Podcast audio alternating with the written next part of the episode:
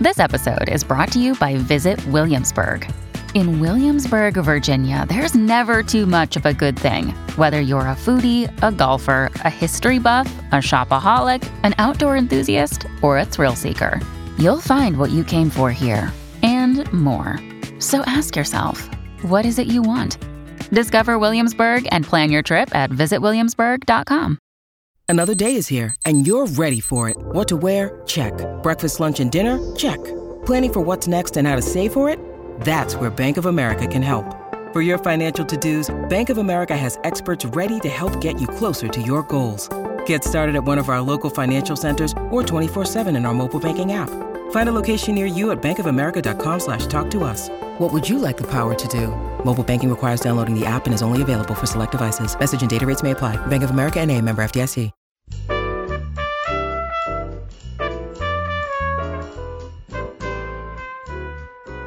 I'm Jo Reed, and this is Behind the Mic with AudioFile Magazine. Publisher Michelle Cobb is with me, and we're talking audiobooks about power struggles this week. That is Michelle's theme of the week. So, what is our power struggle today, Michelle? I'm Glad My Mom Died, written and read by Jennette McCurdy. And this is the book everybody's talking about right now. It is.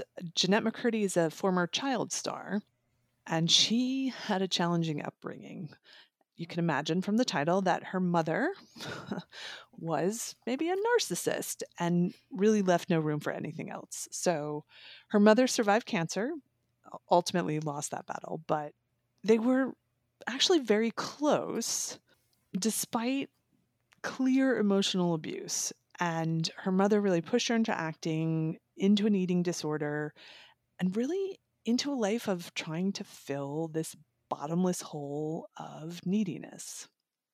The reviews that I've read about it have talked about the great complexity of that relationship, that there was a lot of love there as much as there was fear. Yes. She misses her mother, and boy, is she glad she's gone.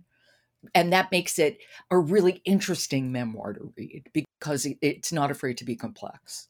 I completely agree with that. I mean, you know, you take away some very basic things like, I'm glad I didn't have a stage mother. I'm mm-hmm. glad I'm not a stage mother. But it gives you an insight into how child stardom is a bastion for pain like this. And it really details horrific examples of mental abuse, of power dynamic abuse, that aren't usually talked about with this amount of clarity and, as you can say, levels. Mm-hmm. How is she as a reader? Well, I have to say, it's one of the fastest reads I've ever heard.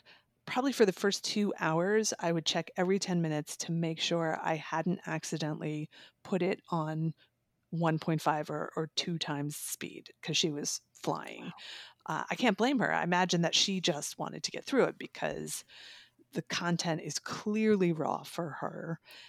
It did make the performance of a lot of it fall a bit flat.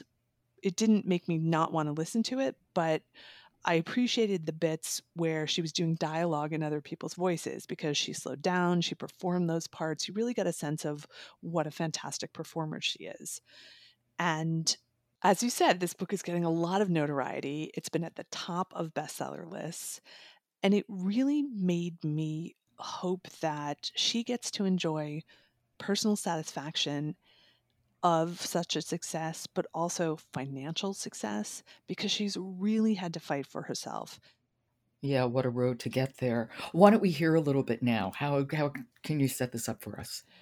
So this is Jennette's mother looming large in one of her first auditions. Okay. This is I'm Glad My Mom Died, written and read by Jennette McCurdy. My voice is shaky as I start out. I can hear it so loud in my head. I try to tune it out, but it just keeps sounding louder. I smile big and hope that Goatee doesn't notice. Finally, I get to the closing line. Because jello jigglers make me giggle. I giggle after the line, just like Mom told me high pitched and cutesy with a little nose wrinkle at the tail end. I hope the giggle doesn't come across nearly as uncomfortable as I feel with it coming out of me. Goatee clears his throat, never a good sign. He tells me to try the monologue one more time, but loosen up a bit. Just do it simply, like you're talking to your friend. Oh, and don't do any of those hand gestures.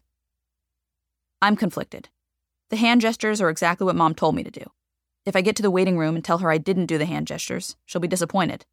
But if I get to the waiting room and tell her I don't have an agent, she'll be even more disappointed. I do the monologue again, losing the hand gestures, and it feels slightly better, but I can tell Goatee didn't get exactly what he wanted. I disappointed him. I feel awful. Holy moly, that is fast. Yeah. that is really fast. Uh, the story is compelling, but you feel like you I feel like I'm running after her. Do you know what I mean? I'd say it was great for my walking. I walked really speedily because I was in, in that pace. like the conductor. Yeah. I felt uh, kind of like you know trying to outrun her her pain with her. So mm. despite the narration being fast, it's very emotionally compelling. Okay, Michelle, thank you. That was I'm Glad My Mom Died, written and read by Jennette McCurdy. I will talk to you tomorrow. And I will talk back at you. Okay. Support for Behind the Mic comes from Naxos Audiobooks. Russell Bentley and Ben Onwukwe read the letters of Pliny the Younger, written between AD 97 and 112.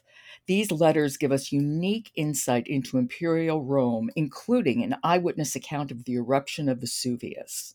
You can find this brilliant narration at naxosaudiobooks.com. And follow Behind the Mic wherever you get your podcasts, and then leave us a rating on Apple because it helps people to find us. I'm Jo Reed. Talk to you tomorrow.